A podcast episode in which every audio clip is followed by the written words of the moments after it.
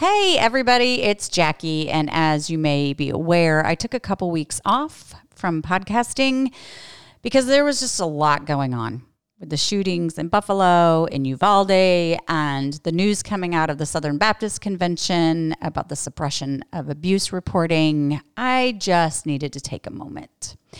But I'm back, and I think the last time we chatted, we chatted about mothering. And I think I said I've been pondering a little bit more about mothering. And so today, I want to share with you a couple things that I've been noodling on. That's what we're talking about today mothering.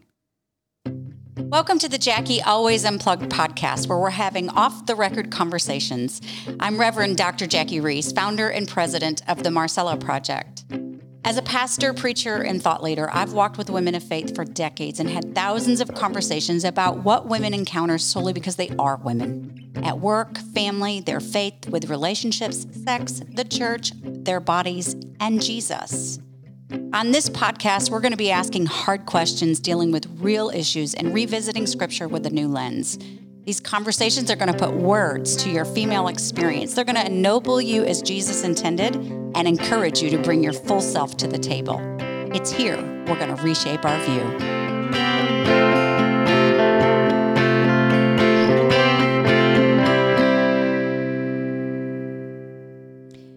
Well, welcome back. As most of you may be aware, I have three grown children. Hunter is 31, Hampton is 30, and Madison is 28. And I really like who they are, and I like who they have made me become. But I didn't grow up thinking or wanting to be a mom. Shocker, I know. Not all women want babies. But I got pregnant in a van because Steve and I were traveling the country for a year and well, there's not a whole lot to do in a van at night. So I got pregnant.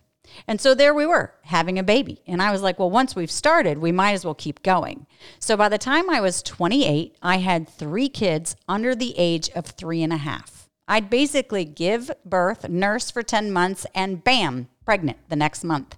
It was like clockwork. And I remember thinking at age 28, oh my God, at this rate, I'm going to have over 20 kids. And remember, I never really wanted to be a mom. And I have to be honest, mothering didn't come naturally to me. I had to discipline myself to be a good mom. And I think I have been that, a good mom. But we'd actually have to ask my kids to confirm. I was a new mom at the same time I became a new Christian, and I didn't know how to do or be either of those. But I quickly learned in my faith circle that mothering was the holy grail. Pastors from the pulpit would say things like, and I'm quoting, there is no higher calling than being a godly mother. And I had Christian friends who told me that a woman's purpose is to mother. And by the way, in case you're wondering, that's not true. It's not a woman's purpose. Scripture says our purpose is to glorify God. Isaiah 43 7 states, For all who cl- claim me as their God will come for, I have made them for my glory. It was I who created them. And Romans 11:36 proclaims, For everything comes from him, and everything exists by his power, and is intended for his glory. Now, glory is a, a, hard concept to get our hands around because we can't go to the grocery store and buy it in a box. But basically, and I'm summarizing, minimizing, glorify means to reflect who God is in such a way that the world wants to know who he is and bring honor to his name. So, what that basically means is if you happen to be a soccer player, a law clerk, a janitor, or a mother, you should do those things in such a way that you bring honor and glory to God. That's what we were made to be and do. And there's angst in that, right? Because we women know we fall short in the mothering department. We often feel inadequate and unsure and unsteady. I can't tell you how many times I said to my oldest child, Hunter, I have no idea how to do this. Like, whether it was like the first time they had a dance, you know, a, a, mixed gender dance, and all the women in my Christian circles were like, "Don't let them go to dances and dance with the girls because they look up into everybody's shorts, sh- skirts, and take pictures." I was like freaking out, like, "What's going to happen at the sixth grade dance?" You know, and so I didn't know. Can Hunter go? Can he go? I don't know. You know, and I said to Hunter, "I don't know. I've never like done parenting of a boy that's going to a sixth grade dance." And I went through that when it came to driving cars and going to college and dealing with the first breakup that they had and the death of a friend. I didn't know how to do those things. And quite frankly, now they're in their 30s. I don't really know how to mother older children very well either. Like, there's a, not a lot of resources out there. I can tell you, uh, you can't do it the same way you mothered your children at three or 13. I can tell you that. I remember one night when I was out to dinner with friends, Hunter called and he said, Mom, the police are here and they're looking to arrest Hampton. What should I do? And I'm like, I have no idea. When they handed out all of those books to us young mothers about how to parent, like there was not a chapter in there that said, hey, when your 20 something gets arrested, here's what you do. Have you ever noticed there's a whole lot of chapters missing in those books? We don't always know what to do, do we? And then there are all these social expectations from our culture and, quite frankly, our faith communities about what it means to be a good or godly woman, mother. Like that pastor who said, There is no higher calling than being a godly mother. He followed up that statement, by the way, with a story about this man that came to visit him. And this man who came to visit him shared how his wife was a titan in the industry. And then the man turned and said to the pastor, What does your wife do for a living? And this pastor, he even admitted it, very snarkily responded that his stay at home wife, quote unquote, gives birth to and shapes eternal human beings into the image of God. Yeah, he said that publicly in front of 10,000 people sitting in his sanctuary. Now, think about what he's communicating to the women and men sitting there listening to quote unquote this man of authority. Mothering, well, actually, we would even say mothering and being a stay at home mother is the ideal. She's the ideal Christian woman. By the way, we probably need a quick history lesson about now. There's a whole lot to this idea of the man is the breadwinner who works outside of the home, and the woman is the homemaker. That, by the way, those terms breadwinner and homemaker are fairly new ideas. Quick history lesson. Prior to industrial revolution, most people lived in an agrarian society where the homes were the economic unit. You can you can see that, right?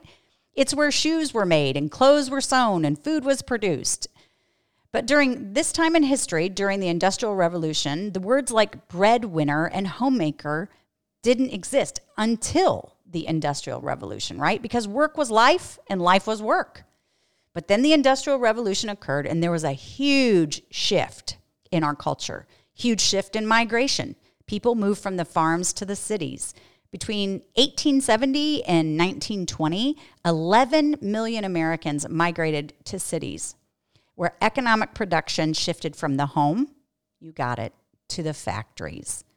So we had men, women, and children. That's why we have children labor laws today, because back then we had men, women, and children working in the factories and the mills.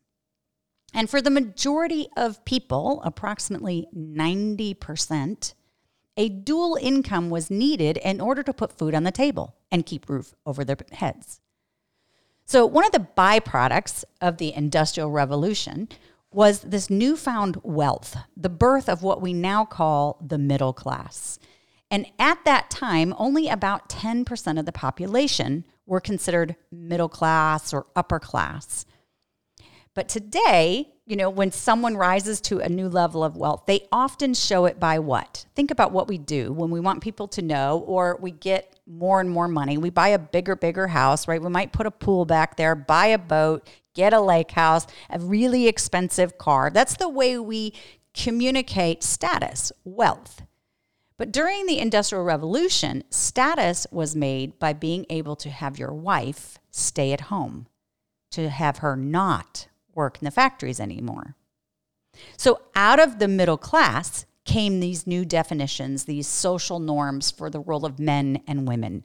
It's technically called the doctrine of separate spheres, where income production was exclusively the husband's task and homemaking exclusively the wife's. There were sermons presented and women's magazines and literature, religious literature that, that helped reinforce these ideals. A woman's place in society, at least for the 10%, don't forget that, was in the home. The only problem was that much of the creative work done in the home, such as cooking, sewing, canning, was now being done in the factories. And so there's a whole lot of idle time and limited ways to feel and be productive. And let's be honest, women were called to live on purpose, to work, to be productive, just like men. So, what women did is they took their energy, their time, and their skills, and they devoted it to motherhood. This is when mothering became a profession. Child rearing experts popped up all over the place with this new literature about how to raise great kids. Raising kids became, quote unquote, something women could study and become perfect at with the help of the experts. So you might be interested to know this is when families started celebrating their, their children's birthday parties in all these elaborate ways. This is also the era when fathers become less involved in parenting. Fatherhood was minimized as motherhood became the holy grail. Knowing history helps us, doesn't it? It helps us realize a few things about the things that we've been taught, social expectations, both in our culture and in our churches. I'm going to give you a few minutes to percolate on some of that historical information and how that has transformed the way we see and talk and expect women to mother.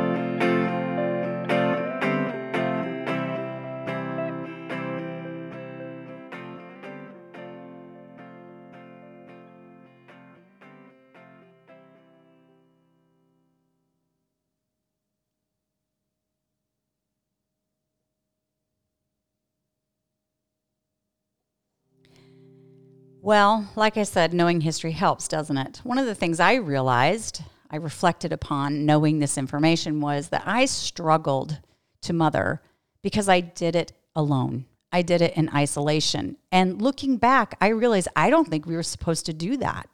We are we were supposed to live in a tribal, more tribal, clannish kind of environment where there's cousins and sisters and grandmas and aunts and mothers and dads and brothers, where people were around. It really does take a village to raise children. And mothers were not making mothering their profession, they had to work in the home outside the home in order to actually survive, right? So they took their kids along with them and picked crops and churned butter and planted fields. I really believe that we weren't intended to raise our children as individual, independent beings. And I think that's why a, a lot of us women feel the weightiness and the strain of mothering. Because the truth is, we do a whole lot of it alone. And I don't think we were meant to. The other thing is that this abbreviated history lesson also helps me see that sometimes the messages we hear from our faith communities aren't as biblical as they once seemed. See, being a mother is good work, but stating that it's God's highest calling for women, which means stay at home mom, that's not biblical. Now, don't get me wrong, it's not unbiblical. I'm not saying you're wrong if you have chosen to stay at home. I'm just saying we can't say, Thus says the Lord about it. when I heard this pastor say this unbiblical statement along with the story, I thought to myself, well, mothering is a high calling, but what he was inferring is that the mother who's a Titanic in her industry couldn't possibly be raising her kids in the way of the Lord as a stay at home mom. I mean, that was his inference. And I wondered how that impacted the women in the audience. Because we know in America between 73 to 81% of women who have children under the age of 18 work outside the home. So, how did those women who worked outside the home feel hearing that from their pastor, who they give authority to? And what about the women who aren't married? She's wondering is she even a fully woman yet? Does the church even recognize her this way? And what does it do to women who are married but without children? Maybe by choice or maybe because they can't. See, we women, we experience angst around this idea of mothering, don't we? Yes, yes, we do. Recently, a friend who has young children said to me, Jackie, you have amazing kids. By the way, her words, not mine, although I would agree. And so she asked me, Why do you rarely talk about mothering? It seems like you've done it well. Why wouldn't you share with us some of the things you've done? And her question is really valid. And there are multiple reasons why I haven't talked about mothering. Um, and one of them is because I think we overemphasized um, women's identity being so tightly tied to motherhood, as if that's her only identity. And I think that can be part of a woman's work, part of her identity. But I wanted to expand our view of women according to what I think Jesus sees us as. But lately, I'm wondering if never teaching on mothering, or very rarely, if maybe I threw the baby out with the bathwater. I'm learning some new things about mothering and about Jesus being called mother. I know, sounds so anathema. In the New Testament, Jesus called God Father, didn't he? We all know that. So we call God Father. Interesting to know, there's very few references to God as Father in the Old Testament. It's really a New Testament thing that got picked up in culture during Second Temple that's neither here nor there. The point is, Jesus calls him Father, so we call him Father, and I would say that's good and right. What we do need to know is Father is a metaphor, and metaphors use one thing to explain another. So, God as Father, or Mother, or Door, or Shepherd, or Rock, those are things that we're trying to identify, saying we're using this one thing to try to explain something that's hard to explain. But we have to be careful when we use a metaphor that we recognize it can, can only go so far when comparing itself to the divine. In other words, it, it can't possibly capture all of who God is. Okay, so that's the, we've had a history lesson. Now we've had a literature lesson. okay, God the Father is a metaphor. Can we change the metaphor? Can we see God the Mother? I was taught no biblical metaphors have authority, they can't be changed. But I'm not so sure about that anymore. I was in my class on gender and theology at Northern Seminary, and we were reading all these different scholars, Christian scholars, who are asking this question. And one scholar that I read, her name is Julian of Norwich. She wrote back in the 14th and 15th century in England um, when women weren't educated or literate. In fact, I think her work is the oldest work we have to confirm, like the, the first writer in English to be identified with certainty that it's a woman's writing. And she wrote this thing called The Revelations of Divine Love. And by the way, if you don't know who Julian of Norwich is, it's okay. Turns out I had two seminary degrees and I had never read her work either. Hmm, we should ask. She did an extensive work on the Trinity, the Imago Dei, and God's love. And one of the most striking features about Julian of Norwich's work was her witness that God was not only Father, but also Mother. She literally called Jesus Mother because he gave birth twice, she said. Once at creation, right? John 1 10, Colossians, Colossians, Colossians, Colossians 1 15 tell us that he was there and instrumental in creating creation. He birthed the world. And then he comes in a womb and is birthed in the incarnate God in flesh, and he births us, right? This is what he says to Nicodemus in chapter John chapter 3. You must be born again. Now, I got to be honest with you, this is the conversation we're having at seminary that God can be called mother. And I'm feeling a bit odd and a bit uneasy because I was taught that's feminism and that's bad, bad, bad, a slippery slope. But it turns out that Julian, who is highly respected church mother of ours, was not eccentric or unorthodox either. Saint Anselm of Canterbury in the 11th and 12th century wrote prayers and used theology imaging Jesus as a hen protecting her young, as Jesus as mother. And there's places in scripture where God is depicted as mother, like in Hosea 11, 3, 4, where it says, God, yet it was I who taught Ephraim to walk. I took them up in my arms, but they did not know that I healed them. I led them with cords of human kindness, with bands of love. I was to them like those who lift infants to their cheeks. I bent down to them and fed them. It's mothering. Hosea 13, 8 describes God as mother, a mother bear, and Deuteronomy 32, 11 and 12 describes him as a mother eagle, and Deuteronomy 32, 18 says God gives birth. You were unmindful of the rock that bore you, scripture says. You forgot the God who gave you birth. Isaiah 66, 13 is depicted God's depicted as a comforting mother. Isaiah 49, 15 as a nursing mother. Isaiah 42, 14, a woman in labor. Isaiah or Psalm 131, 2, again, a woman in labor. And then we have Jesus' words in Matthew 22 and Luke 13, where Jesus is described as a mother hen. These are just a few areas in which God is depicted, imaged, metaphored in ways that, well, mother. So let me ask you this what difference does it make if I call God the Father or if I call God the Mother? Can I call God both? I don't know. You tell me. Is it possible that God is mother, as the metaphor mother, helps us explain and maybe understand the mystery of God in ways we can't or don't if we only have God as father? So let me ask you if you took a few minutes and let your brain imagine for a bit God as mother, what difference to you would that make?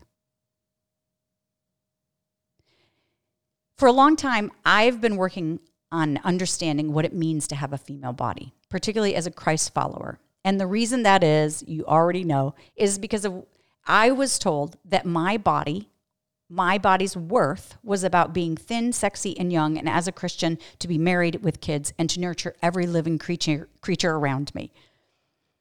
And in her book, Motherhood, Dr. Carnes, who's a prof at Baylor, writes this For centuries, Christian texts exploring humanness have come from men reflecting on their own flesh. Generation after generation of Christians have spoken of God with masculine pronouns and titles that have ossified into literal reference. Women and children have remained largely absent from the talk of divinity and humanity.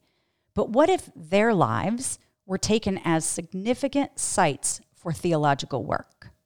What if their bodies were seen as revelatory of human life as it encounters and fails to encounter divine presence.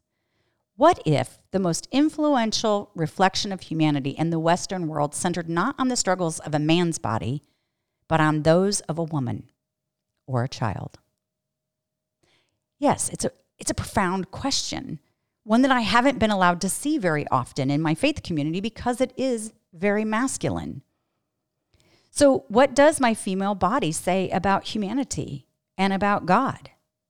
I suspect the answer to that question would give rise to women with dignity to their bodies in ways we've never experienced ever before. So I got into this conversation with my daughter about this, right? I said to her, Madison, what do you think makes mother different from father? Aren't you so glad you're not my children? Just imagine the things they have to endure. In fact, Hampton's been living with us for a couple weeks or a couple months, and Steve was in Africa. He finally calls dad and says, Dad, you've got to come home. Mom wakes up in the morning and she's got all these things on her mind and she's just popping off, and I just want to rest. So just be thankful you're not in my house for coffee in the morning. So, Madison, what do you think is the difference between mother from father? And we went through the typical list that we've been taught about what makes fatherhood and what makes motherhood. Like, she's nurturing. Okay, is he not? No, dads can nurture. Okay, how about a provider? Is he the provider? Yeah, but so is she.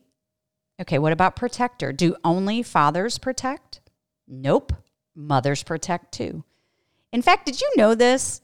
that hormone called oxytocin, the love hormone in the body, it, it creates more care and nurturing mammals uh, if they have more of it in their body, right? So oxytocin, oxytocin, I'm not saying it right, just go with me, decreases aggression in a mother's body overall with one exception, in defense of her young.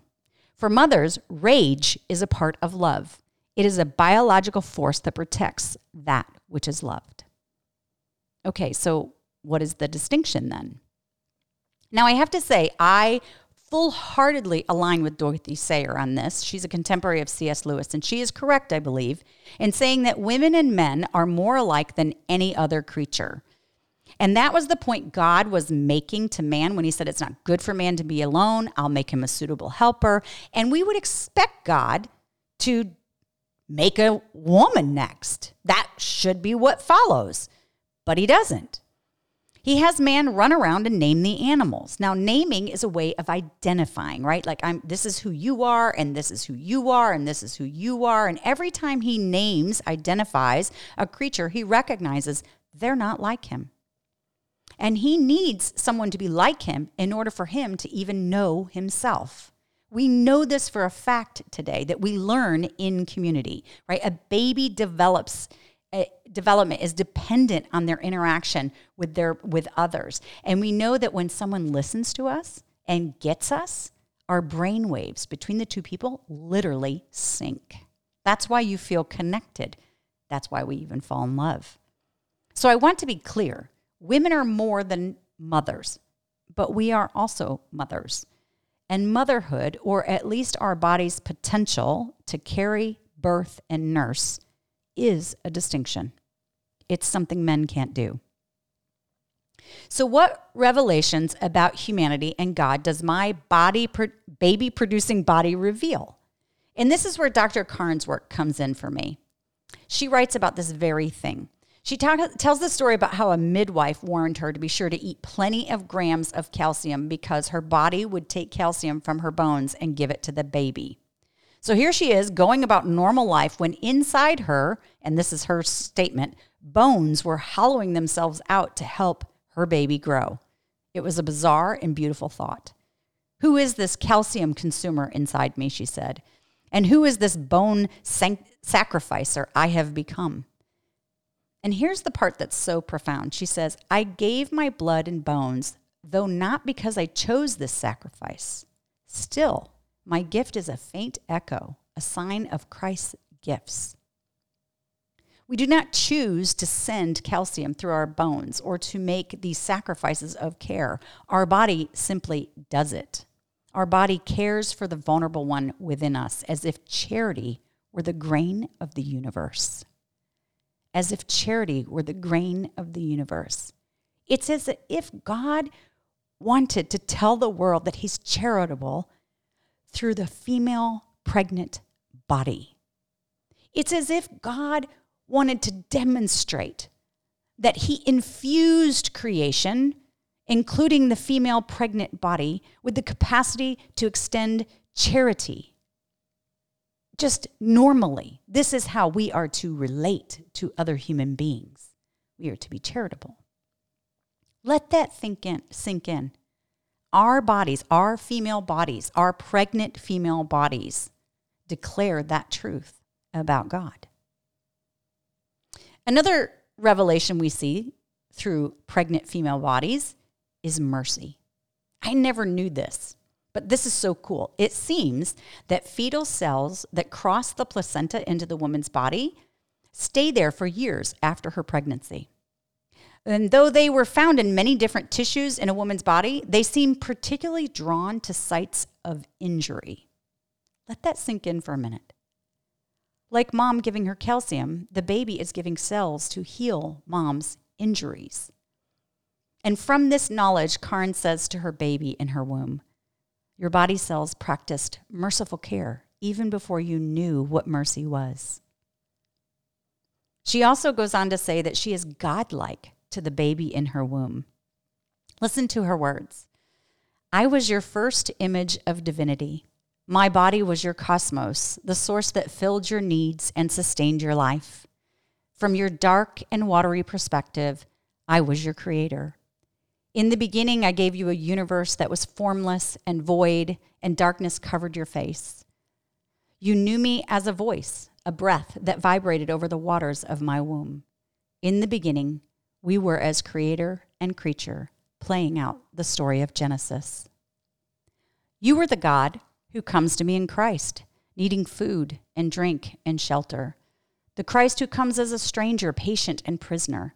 Whatever is done for the least of these, Jesus preaches in the Gospel of Matthew, is done unto Christ. Jesus in this passage imagines himself both as the glorious returning Lord and the Lord hidden in the least of these.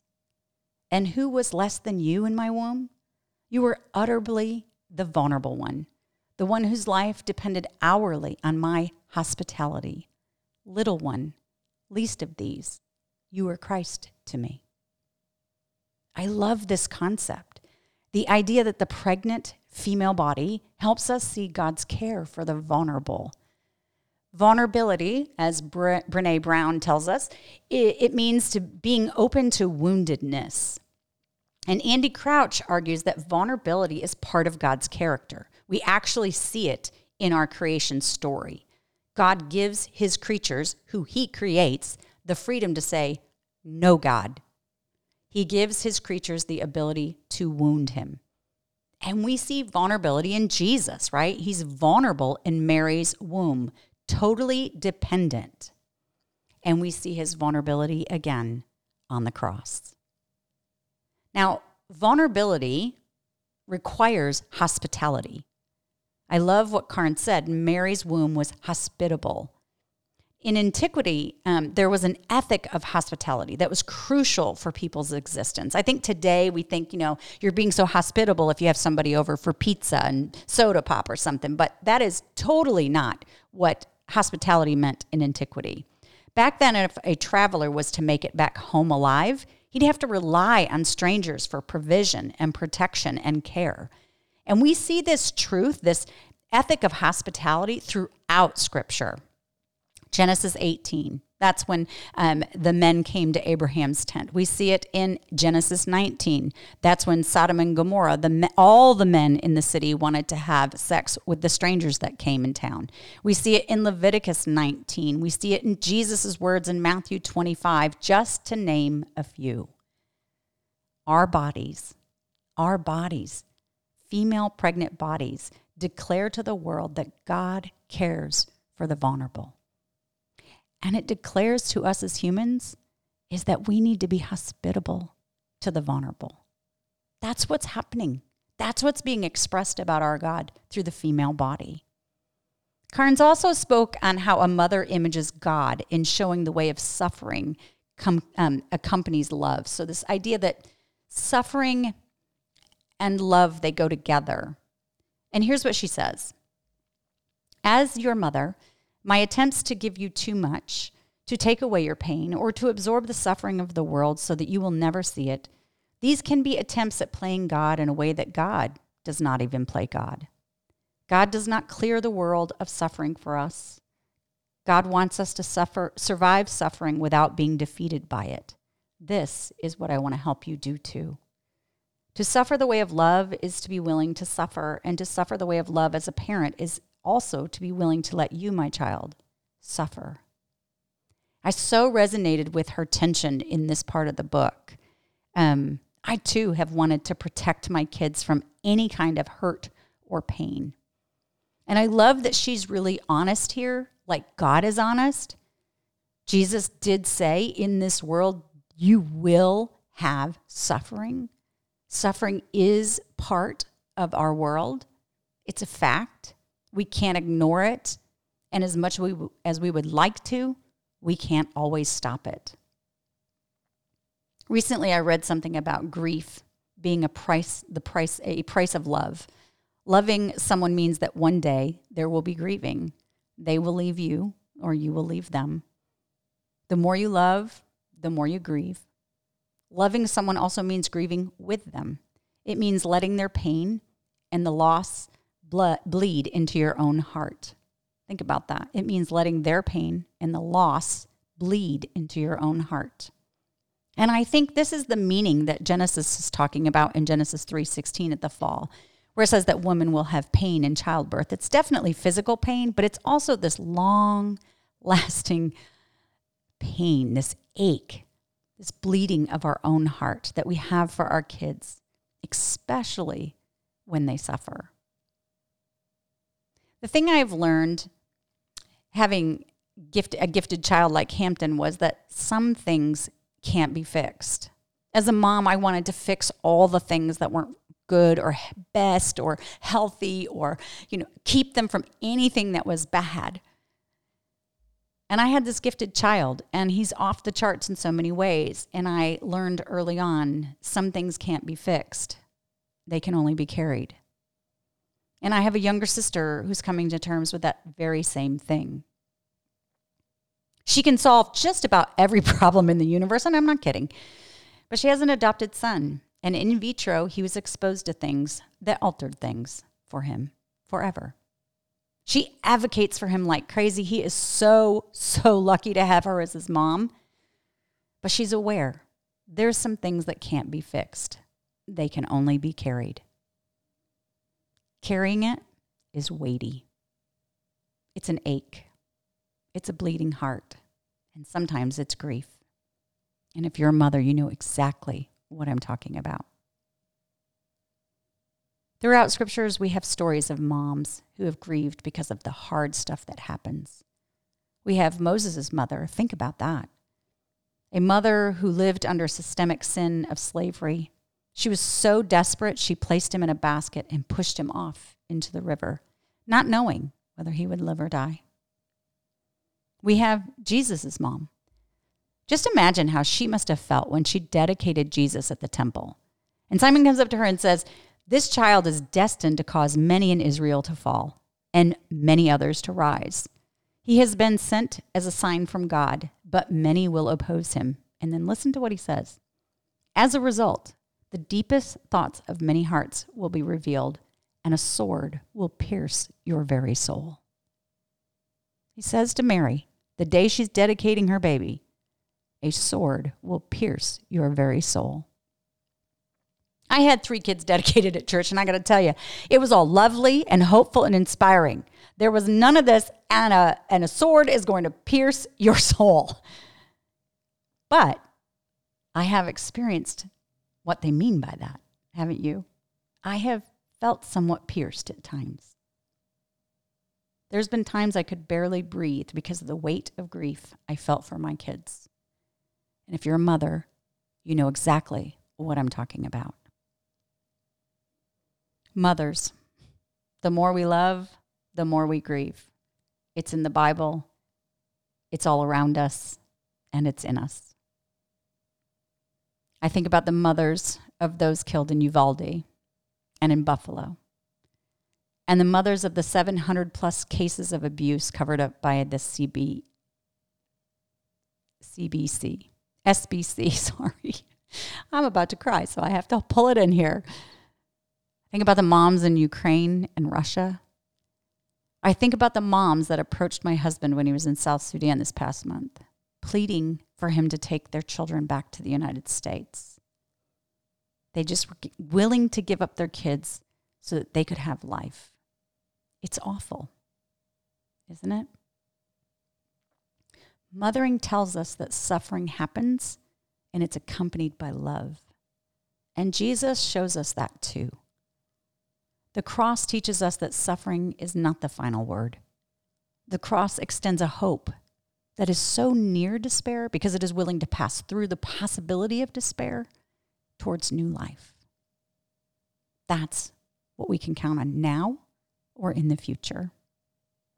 I like how Brian Zahnd says this about the cross. The defining moment of the cross, Jesus defines what God is really like. God is love, co suffering, all forgiving, sin absorbing, never ending love. God is not like Caiaphas sacrificing a goat. God is not like Pilate enacting justice by violence. God is like Jesus, absorbing, loving, and forgiving. And with that, I think I'm going to close out.